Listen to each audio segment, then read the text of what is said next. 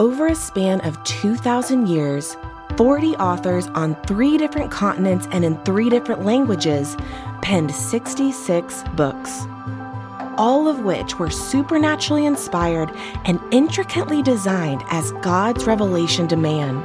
The spoken word of God, living and active, sharper than a two edged sword, recorded and bound just for us. Join us on a journey from Genesis to Revelation, all 66 books. The Big Book, cover to cover. This is Michael Easley in Context. Thus, we come to the book of Psalms. It's a book that's categorized in five big chunks, and uh, these aren't bulletproof uh, or organizations. Remember, we talked about the Masorete scribes. The Masoretes were the scribes was the copyist who wrote the, the Bible and these parchments and scrolls, the Torah, and the Psalter, P-S-A-L-T-E-R, the Psalter is organized in five books. Um, there are some, and I don't want to push this too far, but there's some that make comparisons to the Pentateuch. Now, remember, we talked about the Pentateuch being essentially one corpus of literature broken into five books for our, our consumption, but there are many that would say the first 41 Psalms parallel Genesis and so forth. You can see on the slide. That's worth your study if you want to go that way, go that direction. Uh, for the Jew, the psalm would stir profound memories just like Amazing Grace or a contemporary song that you would know on the radio, a country song that's a favorite of yours, a country artist that's a favorite of yours. You would know it immediately. And what we have, we have this challenge because we don't hear the Psalter the way we hear a song today.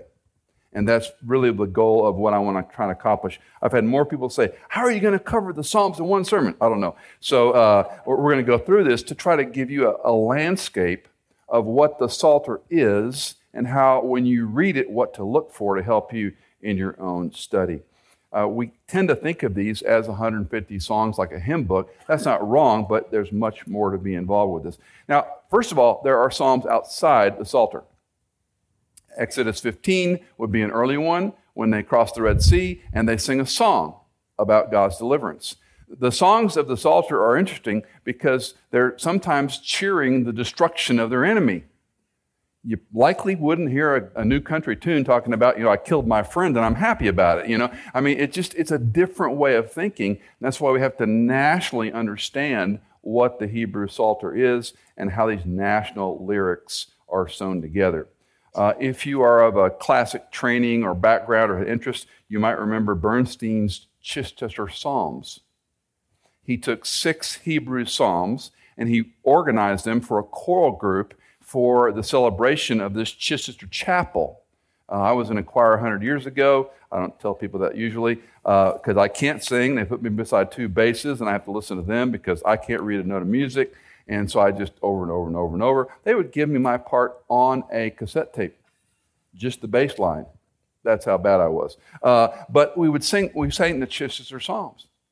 And these are written in Hebrew, and the English reader doesn't have any idea what they're talking about. Well, because I know Hebrew, it was very meaningful to me to sew that together. Not unlike popular music versus classical music. It's a very different audience in mind. And uh, not to be snobbish, they both have places. We have a, a very influential artist here in the room who plays for the National Symphony Orchestra. I'm sure he likes a Beatles tune once in a while, too. It's not like you're snobbish if you don't go across the spectrum, but there are different forms. And I just bring this out. The lyrics were to teach, they were to help Israel remember. They were organized in such a way that it made sense to the Hebrew mind. Now, let me show you a slide that's just the last frame of the Bible Project. We won't take the eight minutes to watch it. I want to encourage you again, you can watch these online. I watched it. I don't agree with some of the con- conclusions they draw on the Psalter, but what I do like is on the final far right, it may be a little hard to see, book five, which they, they call the Hallel books because Hallel becomes part of the name Hallelujah. And they begin there with the Torah and work backwards in the organization. One thing they point out that um, many people, unless you're like a super nerdish BSF or a preceptor, at the end of each of the books is a passage So at the end of book one, which I would argue is 1 to 41, they have 41:13, the last verse, is very similar to the end of book two, verse 72 and following. The structure of this is what's important. This is an organized corpus of literature that has hooks and hangers and repetitions so that the structure, I'm going to use that word a hundred times this message, the structure is what you're looking for because it doesn't rhyme, it doesn't have meter. We're going to talk about that in a few moments.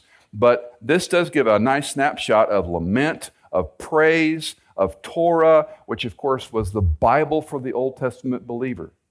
They didn't have the New Testament yet. And if they were very fortunate, they had the Pentateuch only. You were a pretty high end synagogue if you actually had the Psalter as part of your scroll access. Why didn't you need it? Because everybody knew these songs by heart. If you grew up in that time period, these were the top 150. Everyone knew these songs by heart because they sang them all the time. We'll talk about the ascent songs when they went up to worship. They sang the top 40 going up to Jerusalem for Passover. This was the fabric of their culture, musically speaking. And it would not be uncommon in vision antiquity a woman preparing a meal, singing a psalm, a man working in a field with an ox, singing a psalm, a carpenter, which really is more of a stonemason, a stoneworker, singing a song. This was the fabric of their life. They didn't have radios and iTunes and Spotify and streaming, it was up here. So this was how they remembered theology, history, story, worship, and praise.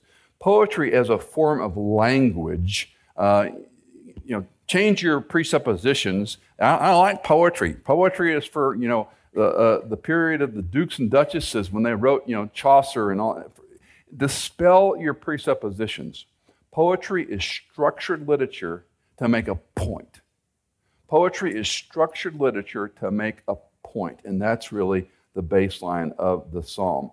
Uh, the story, the theology, the history, the work of God, the lament of man, the complaint of man, the anger of man, the imprecation from man, all these are a corpus of literature that was easy to memorize for them, easy to retain, easy to transfer to teach their children, and we should take heed to that. Um, one reason I, a lot of us like the Psalms without even knowing it is because the personalization, the emotions that are so raw, the lament, the problems the, the sinner faces, the joy of the worshiper.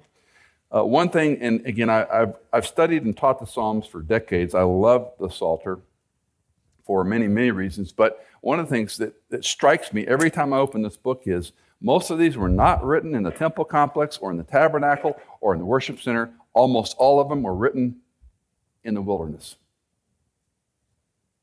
Because when you're alone, when things aren't going well, when you don't have water, or you're in the middle of war, when you're in trouble, you got a lot of emotions raging. And this is where many, if not all, of the thoughts and emotions come from. Looking forward to going to temple. They're not writing that in Jerusalem, they're writing that in the wilderness. So keep that in mind as you open this book. These are songs written in the wilderness. The title is really complicated, and I, am actually not going to take too much time to talk about it. The word psalm, it's a Greek word, psalmos, and it really has nothing to do with the Hebrew title. The Hebrew title would best be rendered the book of praises. There's a lot of wordplay going on. There's a word in the, in the uh, Psalter, mitzmor, mitzmor. It occurs 57 times, and that's probably the better title from the Hebrew just doesn't work. Turn to Mitzmor chapter 54. It doesn't work. So we're going to stick with Psalms, but just for you Bible nerds, uh, it's a fitting title for the collection. Let's talk about classification and organizing these Psalms. Because there's such a wide range of these things and how they're organized, it's helpful to look at these five books under 11 classifications. I'm going to go through these pretty quickly uh, just to give you an idea of some things to look for. These are not hard and fast. You'll find more classifications, you'll find fewer. These are just 11 that I kind of lean on, and they're not bulletproof, but they are accurate. Number one is lament. And I have the words uh, individual and corporate at the top of the slide. Some of the Psalms are an individual person writing, David writing a lament, writing a confession, writing a enthronement, an enthronement psalm. Most uh, other Psalms are meant for the nation for the, the congregation, we would say. Let the congregation sing. Now, think about this pragmatically. If you're writing a solo about an individual story and people learn that song, it all of a sudden becomes corporate. Even though it's an individual lament, let's say, if you're going through a problem and you're singing the individual lament or the congregation, it becomes corporate. Understand that? But what you're looking for is is this a personal experience or is this a historical recounting? It's just a very helpful way. What am I getting into when I read these short stanzas? Most of the time, short stanzas.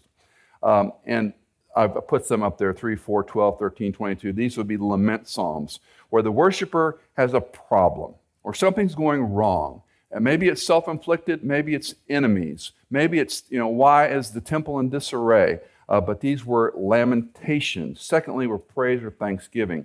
And this is a large corpus within the Psalter. And it's going to, for example, Psalm 8. Uh, most of you know the Fanny Crosby song that's, that tied to Psalm 8. Uh, many of these are modernized. General Psalms that deal with creation or the nation or historic. Uh, psalm 117 would fall in that category. It's just a general worship psalm. Enthronement Psalms are some that I especially enjoy, and this is about the king. And whenever there's an enthronement psalm, you have to look at the layers uh, or the double entendre. What king's he talking about? Talking about David in that context, but ultimately he's talking about the king, the enthronement of Jesus Christ, the Messiah who was to come. You also have royal psalms, which would be about the kingdom precisely. Psalm 101 is perhaps a royal enthronement psalm because it's about the king singing, As for me and my house. Um, it's, it's one that I've committed to memory. Like Christy, some of these, when you get them, you just get them. And they're very easy to retain and to repeat and remind yourself of these truths. Uh, we also have Zion Psalms about the holy city of Zion 46, 48, 76, 84.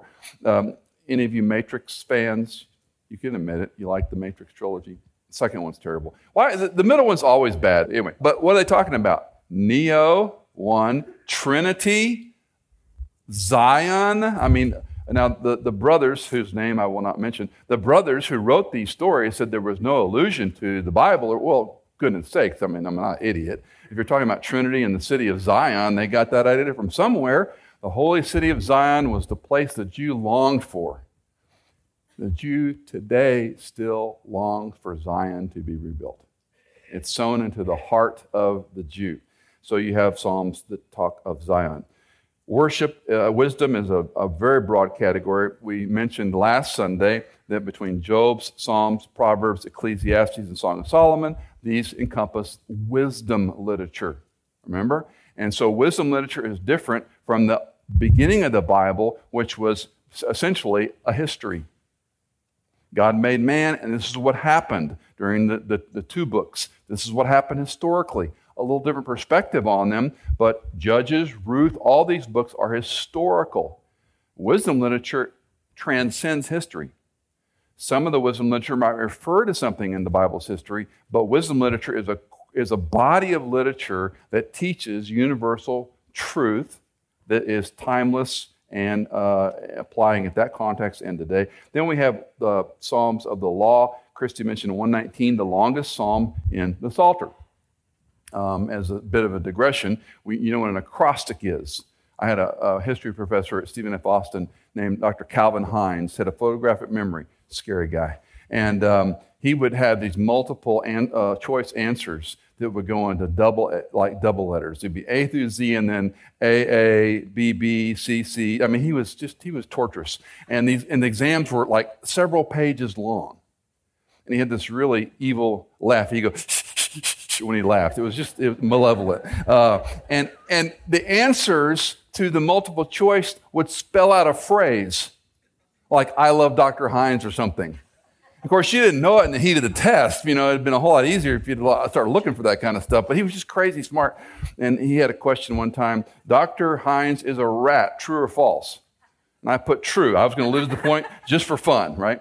The next test, he says, Dr. Hines is a great teacher. Parentheses, you now have an opportunity to redeem yourself, Mr. Easley, Mr. Smith, all because he remembered. He remembered. Well, he used acrostics in a creative, clever way, but we're always too late to the game. Uh, Psalm 119 uses an acrostic olive. In fact, turn to your Bible, and I suspect most of your Bibles in 119 have these.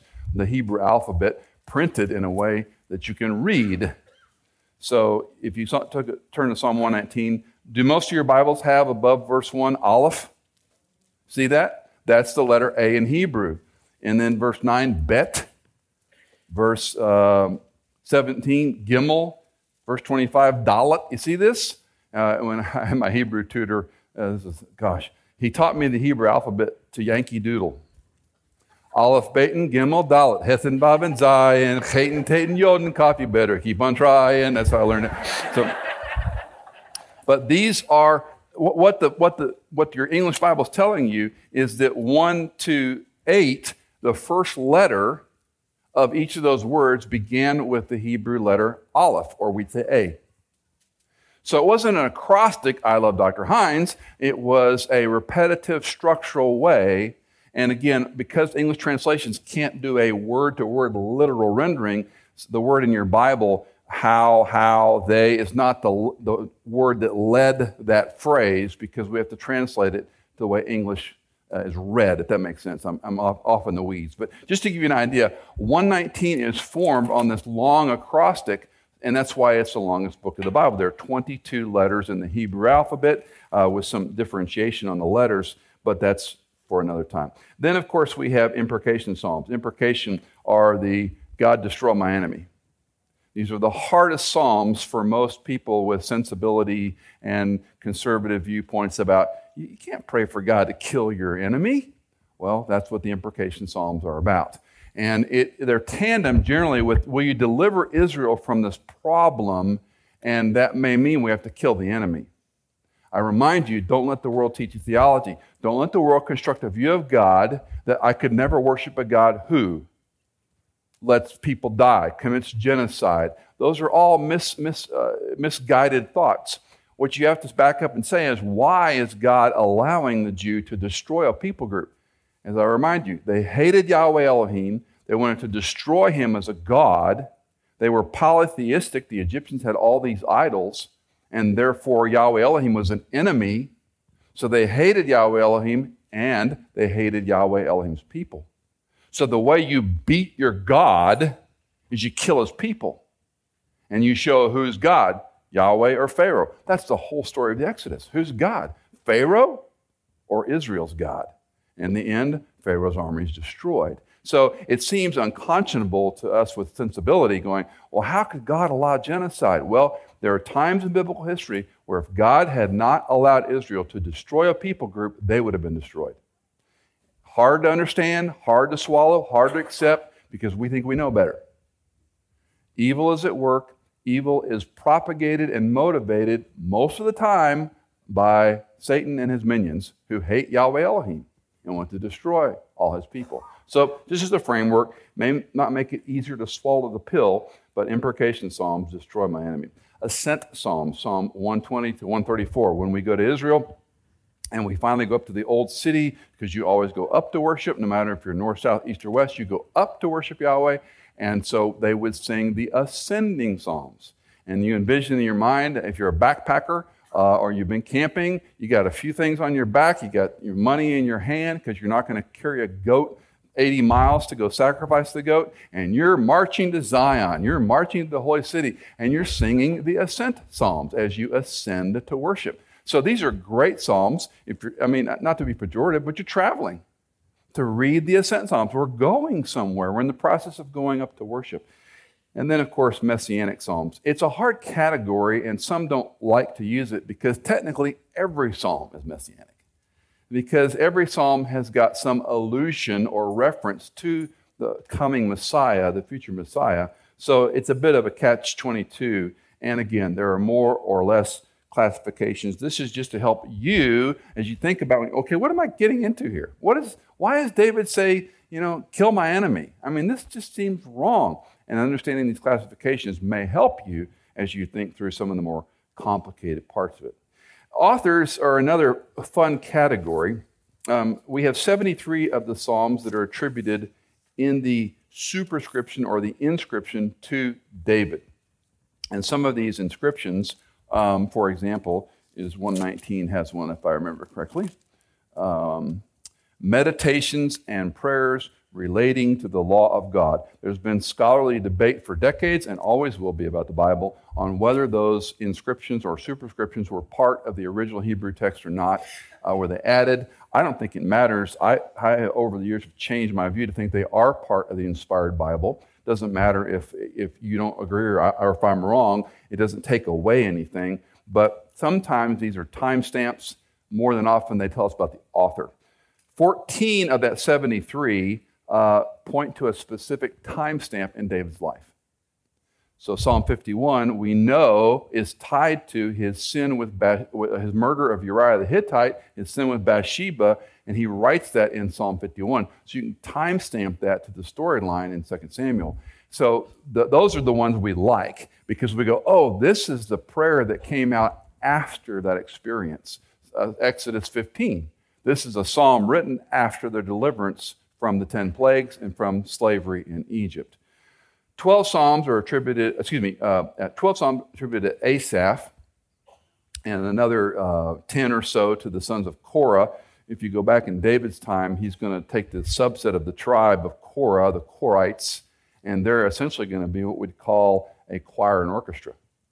So if you're born into that, if you know anything about the way Russians with their Olympics and their music and their science, you're kind of born into something. And you either excel in it or you don't. Uh, so the sons of Korah were the leading musicians, and there are subsets of priests that were involved in these things as well. And then we've got about uh, a few onesies, let's call them. We've got Solomon, Moses, uh, Heman, Ethan, who write a few, and then we have 50 that have no attribution. We don't identify the author. Um, let's talk a little bit more about structure. And I want to delve in a little bit to rhyme and meter and the way the English brain works, and then try to help you bridge that into the way the Hebrew ear heard things. Um, we know what rhyme is, we know what meter is, maybe. Even if you don't know what meter is, you know when it's missing. If a song doesn't work and you're listening to it, it, you know, it fails, it's more than likely because of meter, not because of rhyme. Any of you taught iambic pentameter when you were in school at some point? You know, so your teacher explained to you there was it, the word literally means five feet. That's what it means in Greek, five feet. But it was a meter, a very common meter that was used. If you grew up with a hymn book, it had on one side the author of the lyric and the other side the author of the music. Some of those musical tunes had generic names like Finlandia and so the words, the music was written, and the author was just writing a new set of lyrics to the song. Make sense? So for the, for the English brain, this goes on without us thinking about it. Now, we all know this song, Amazing Grace. But do you see the meter? Now, first of all, you know the rhyme, right? Sweet the sound, found, see, me. Okay, you get rhymes obvious. But do you get the meter? Amazing grace, how sweet the sound that saved a wretch like me. I once was. And if you don't have that meter, it doesn't work. Now, if you, uh, any of you ever listen to Donovan, an old 70s artist? Okay, like four of us know who Donovan is. Uh, Andrew Peterson. Like in, okay, Andrew Peterson does not, sort of ignores this, but he gets away with it. His, his song, some call it a folk song. I don't think it's a fair way of organizing his meter, but it works because Andrew's got a, a way of making it work. But you don't have a verse and a chorus and a verse and a chorus and a verse and a chorus. You have just the opposite. You have this ongoing storyline. Some of Dylan's early songs were that way. They were just a folk song. You know, and you know the way he made it rhyme, he just messed up the word. You know, and then it worked because it rhymed. You know, uh, uh, who was the there was an artist that did this a lot and he used to drive me crazy. She just made up words to rhyme. And, you know, it's like, what did it mean? They were on drugs. Next question, you know, it's sort of immaterial what it means. But, but these, these rhyme and meter is how you and I hear music. It's a very simplistic. Some of you who have music majors are dying right now. It's the simplest way to explain it. And that's how I want you to transition to Hebrew structure. We don't have rhyme. We don't have the same kind of meter, but we have an elaborate, exotic structure that we could say is a, an elaborate meter. Um, let me show you some of these uh, just to get you started forward. The first is parallelism. Parallelism. Uh, it's just what it means. It's when you take an item and you make something parallel around it. I want to show you a slide of Psalm 1, how easy this is to spot. You may have never seen it, you may know it backwards and forwards, but once you see this, you're going to start looking for it when you read your own Bible on your own. Let's read it together. How blessed is the man who does not walk in the counsel of the wicked, nor stand in the path of sinners, nor sit in the seat of scoffers. First thing you notice is three negatives not, nor, nor. Can't miss it. We're seeing a parallel structure develop. We see three verbs walk, stand, sit. We see a, three nouns that are parallel counsel, path, seat, and we see the final uh, nouns wicked, sinner, scoffers. Now, this is an easy parallelism to watch. It's not just a simple repetition because there's movement. Look at what the psalmist is saying. How blessed is the one who doesn't walk, he doesn't traffic in the counsel of people that are wicked. So we tell our teenagers all the time, you know, your peer group's really important. You, you parents that got middle school kids, their peer are more important than your parenting. I'm sorry to tell you. Their peer are more important than your parenting. They could care less what mom and dad say, it's what their peer approve of or ridicule. That's the voice because they are walking in the counsel, not to be unkind, of the wicked. They're not walking in Christian principles, let's say, for argument's sake. Now, watch the progression. When, if you're walking along in life, it's one thing. Now, now you're standing. You've stopped movement. Now you're standing in the path, which is a very interesting parallel. The psalmist is saying, you don't walk in their counsel, what they talk about and think about. Now you're standing in the way, if you will. You're part of the traffic crowd of the sinner. So he's changed the, the, these are this is a wicked culture. It's a wicked set of information coming into our hearts and minds. But the, the, the blessed guy, the blessed woman, doesn't stand, doesn't doesn't walk, doesn't stand, and then watch, watch this next one, nor sit. What's happened? He's become one of them. He's found his place and he can take up a seat and cross his legs and put his hand on his face and listen. So, what the psalmist is telling you, there's a progression. When you walk and then find yourself hanging out and then sitting, you become part of it. Easy illustration the Abram and Lot when they separate. When Lot separates, he chooses, let's just say, the lush valleys, the more uh, uh, fertile plains for livestock would make sense. And we find him on the outskirts three times. Then we find him closer in, and then finally we find him and they accuse him. You're an outsider and you're one of us because he's sitting in the seat of scoffers. He's now part of the system.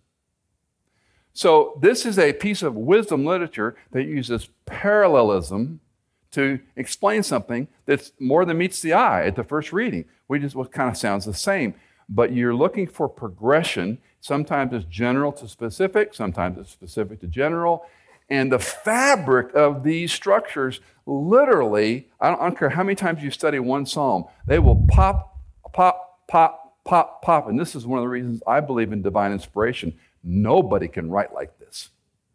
Not Shakespeare, not Chaucer, not Hemingway. No one can write like this. And so we see the human author putting these things together, but we see the supernatural guidance of that author's writing when you look at some of these structures. And this is why I so love the Psalter. So every psalm, and that's not hyperbole, uses parallelism. Every single song is chock full of parallelism. So the reason I point this out, when you're listening for rhyme most of the time, and do you like the beat, chicka boom, chicka boom, whatever it is, do you like the beat? Can you get pulled into it? The Hebrew is looking for the structure. So you're going to be a good fully Messianic, Jewish, Hebrew, Christian, you're going to look for structure. You're going to look, number one, for parallelism. Secondly, is repetition. And that's just what it is. You say the same thing over and over and over. Um, there can be restatement, there can be flipping these ideas, but this is one of the tools you're going to look for in the Psalms is repetition. Why does he say the same thing over and over? I envision Psalm 136 as a call and response psalm that the congregant, the congregational leader sang the first line, and then the congregation says, His loving kindness endures forever. In fact, we did this in a church we attended in grad school. Um, they would use that type of device in songs, and it would be almost antiphonal, it'd be back and forth each stanza. And if you've been, it's a it's a it's a wonderful experience to sing that way. Uh, when we do the confessional song, I believe uh, that's one we're all saying the same thing. We're repeating it over and over and over again to cement our memory. And that one doesn't, if I remember correctly, doesn't rhyme necessarily. It's just a, it's a series of declarations. So the song and the meter can get away with not rhyming for the hook, we might say. Um, and again, depending on your background, whether it's Amazing Grace or How Great Thou Art or any hymn or, you know, Hey Jude, I mean, it doesn't matter what the song is, you can pull it up because of repetition. So, what you're looking for in the Psalter are these kinds of repetitions that underscore what's going on. All right, third, then, let's talk a little bit about strophe. Now, this is a little bit of a minor issue, but I think it's important. We typically talk of verses and chapters, which aren't bad references. You have to think about Psalms a little differently. And uh, the reason I use the word strophe is because within the way your, your Bible is organized, it's not always a verse. Sometimes it's a strophe, it's a very small phrase. And so if you study Psalms and commentaries, you'll, you'll start looking for strophes, in other words, little phrases. And so those phrases, then, what you're watching for is parallelism and repetition and creative ways of flipping the strophe around and restating the strophe. And the strophes will start to pop off the page at you. If, if those of you who write music and you're looking for a phrase, sometimes it's called a hook or a smaller phrase or something that ends each line, the Hebrew used strophe mechanism for looking at structure. It's a small thing, but it's an important thing as opposed to a verse or stanza. And then finally, a chiasm or a chiasm, depending on your if you're from the north or the south. The, the, the letter X in Greek is the letter chi.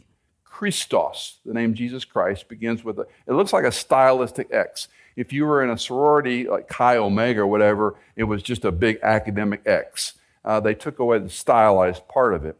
Chiasms are perhaps one of the more fun, enjoyable things to look for when you study the Bible as a whole. Let me, you've heard me talk about this last week or two weeks. Uh, momentary light affliction produces the eternal weight of glory, and I try to explain it. Let me show it to you graphically. So the first one here is just a silly phrase. Never let a fool kiss you or a kiss fool you. Now, look at it. A, fool. A prime at the bottom, fool. B, kiss, B prime, kiss. See it? Very simple. What the phrase is doing is a perfect chiasm. Never let a fool kiss you or a kiss fool you. You got it? Make sense? Now let's go a little deeper. Let's look at a big one, Psalm 23. Now, this is, um, when you look into chiasms, sometimes you can force things. And I don't want to force things. But what I want you to see is a way of Again, I don't get to rhyme and hear the song necessarily, but I can show you these devices are easy to understand, and you'll start looking for them like a puzzle, like a Sudoku or a word puzzle, whatever. So let's just look at a few of these, not the whole psalm. A at the top, the Lord is my shepherd. A prime, surely goodness and loving kindness will follow me all the days of my life, and I will dwell. Now, that's not a, a strophe that matches up real simply, right? But is the content of the Lord's my shepherd, explained adequately in verse 6? Yes. Yes. Look at B and B prime. I shall not want. B prime, you have anointed my head with oil, my cup overflows. I don't have any want because you've taken care of me. Make sense? I won't go to, I don't want to go down this too deeply or bore you with it, but I want you to see you can find these in every psalm at some level.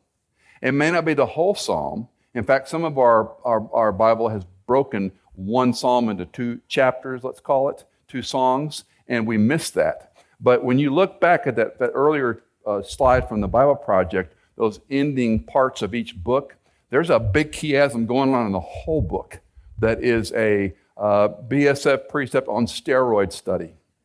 You, spend, uh, you can spend months on this study uh, to see how the whole fabric. That's why I tell you, when you read the Psalms, this is otherworldly literature. This is not made by, no man or men or woman could write this on their own. It's just too complicated, and it's like layer upon layer upon layer of structure that starts revealing itself. Now, you'll notice on this particular chiasm, you know, you know the phrase X marks the spot? That's a chiasm. The treasure is buried in the middle of the X on the map. Every pirate movie, every secret treasure movie, right? The point of a chiasm is in the middle of the X. So what you're looking for is the middle of the chiastic structure, which in this case is called F for his namesake. Now, standing out there hanging by itself in the wind doesn't sound too exciting. But if you understand, the shepherd is shepherding his people not for his sheep, for his reputation.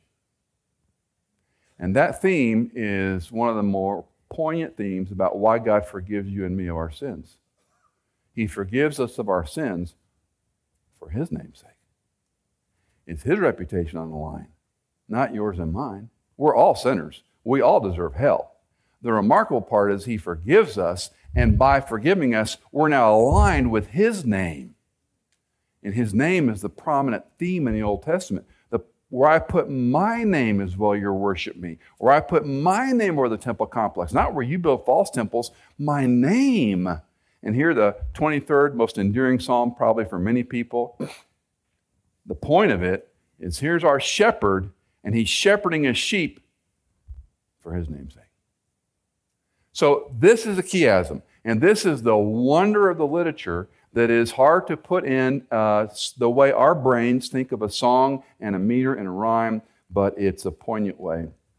And I hope that opens some things up for you.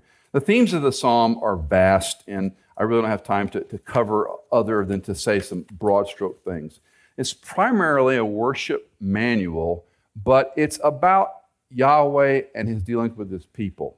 Uh, a couple of quotes. Uh, the Psalter, that just means the whole psalm book, the Psalter's grand theological message recognizes Yahweh as the sovereign creator over all, eliciting a response on the part of the worshiper who approaches the sovereign in hopes of help for forgiveness of sin and righteous worship. The only true and final hope is seen in the anticipation of Messiah who is to come.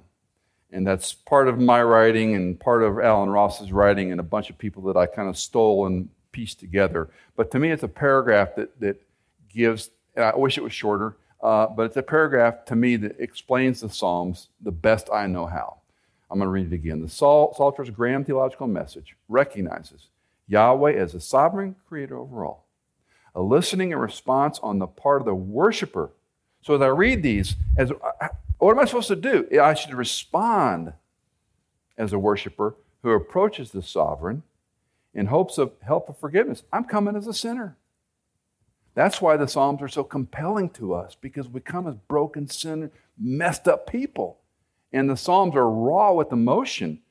It approaches the sovereign in the hopes of help for forgiveness of sin and righteous worship. I got to be in right relationship. When your son, your daughter, uh, two years old, does something wrong, he or she, they may not be repentant, they may not be remorseful, but when the broken fellowship happens between mom and son, mom and daughter, there's a problem in the house and we all feel it.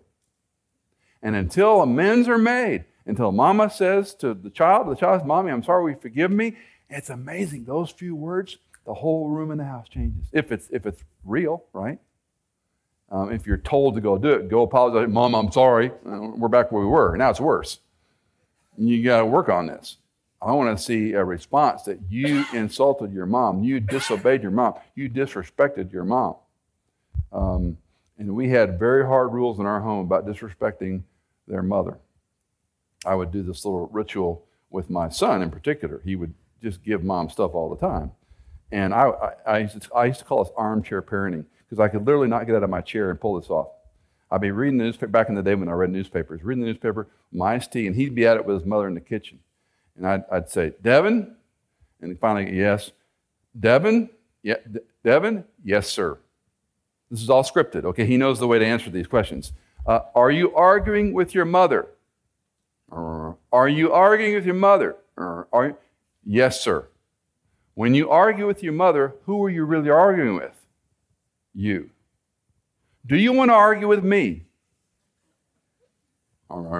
Do you want to argue with me? And I'm to hear this, no, sir, or I'm going to keep asking the question. No, sir. What do you need to do? Apologize to my mother. And are you going to do it? And he, uh, I, what do you need to do? And this was three or four times, the same drill. It never happened easily. And then he would say the appropriate words, and I never had to get out of my chair. Armchair parenting, wonderful thing. Because when the sinner wants to relate to the system of the family, you got to be forgiven. You got to acknowledge your problem, or it's a tense, the whole household is tense because mom is upset with so and so, or the, the daughter's mad at her daddy for some reason. And until that's reconciled, there's tension in that home, right? Same is true for the worshiper.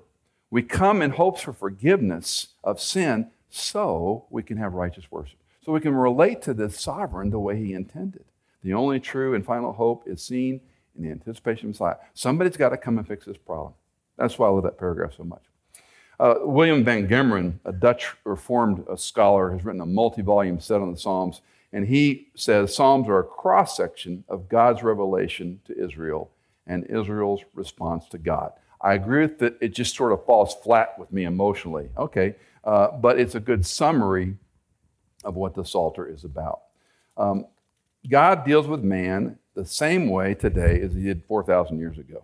Human behavior has not changed. We fear illness, we fear death, we fear uh, being uh, betrayed.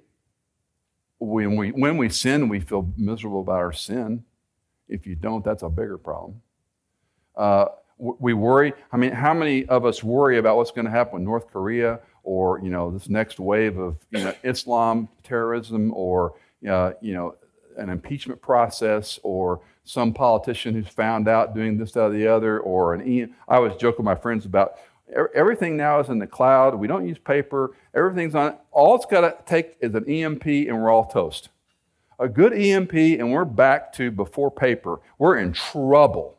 And so, and then we get ginned up about that. Oh, it's post-apocalyptic. I mean, think of the films that are post apocalyptic in our world. Everything's post apocalyptic, it's the end of the world. We're, we're obsessed with this nonsense. Um, no fear is unique. They worried about their, the national enemies they had. They worried about relationships. They worried about their children. They worried about their home, their wealth, their livestock. They are no different than you and me.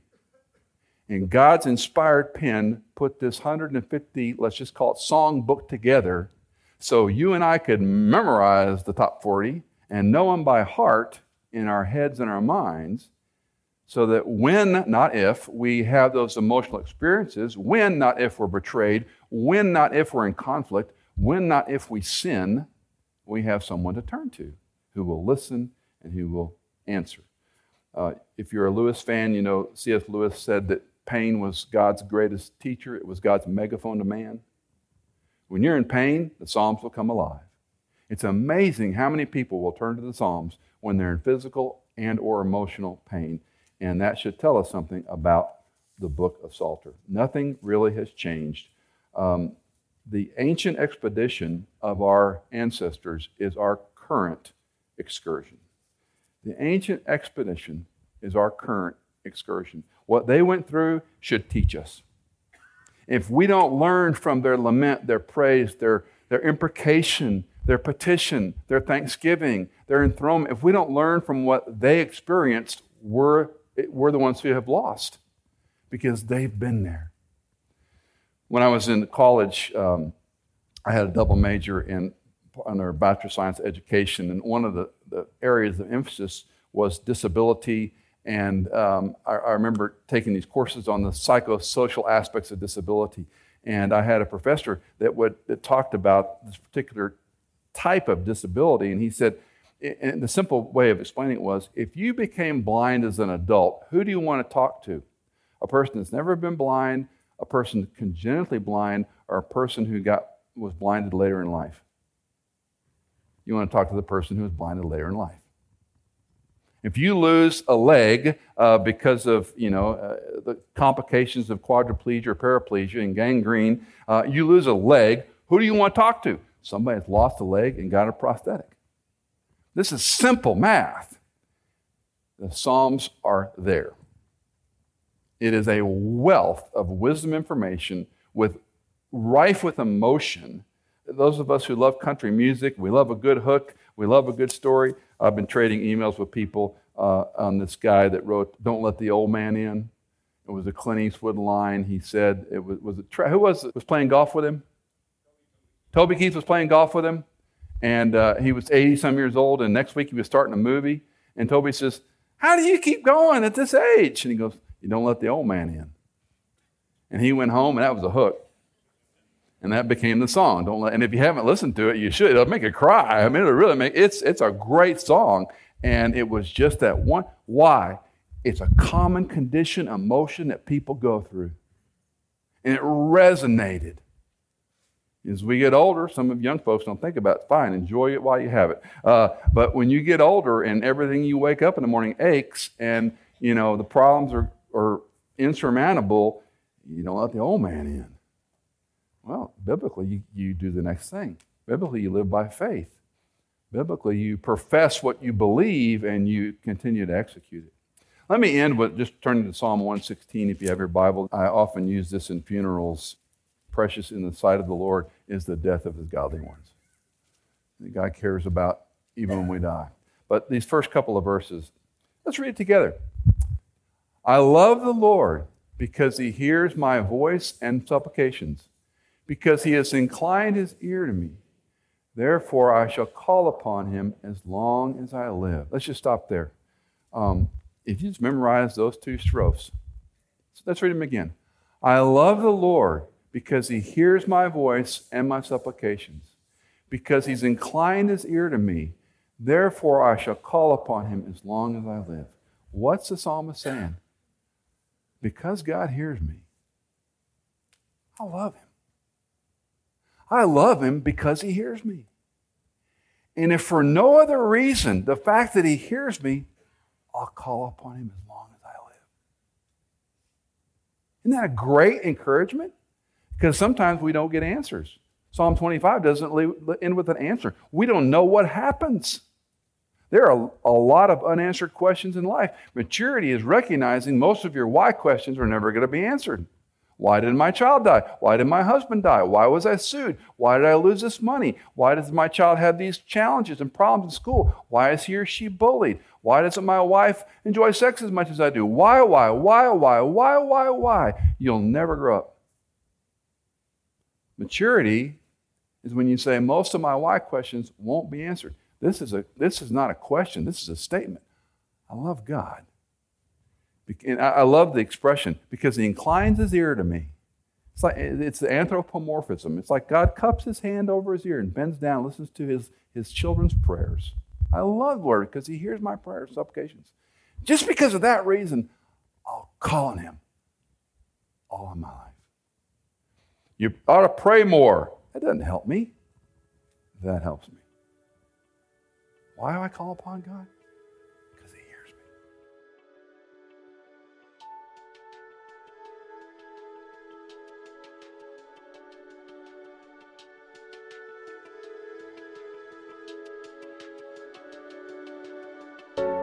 Michael Easley in Context is fully funded by our listeners. Would you consider giving a one time or perhaps monthly donation to support our ministry? You can give at michaelincontext.com. In Context is engineered by Chad Cates, produced by Hannah Seymour, and music composed by Chad Cates.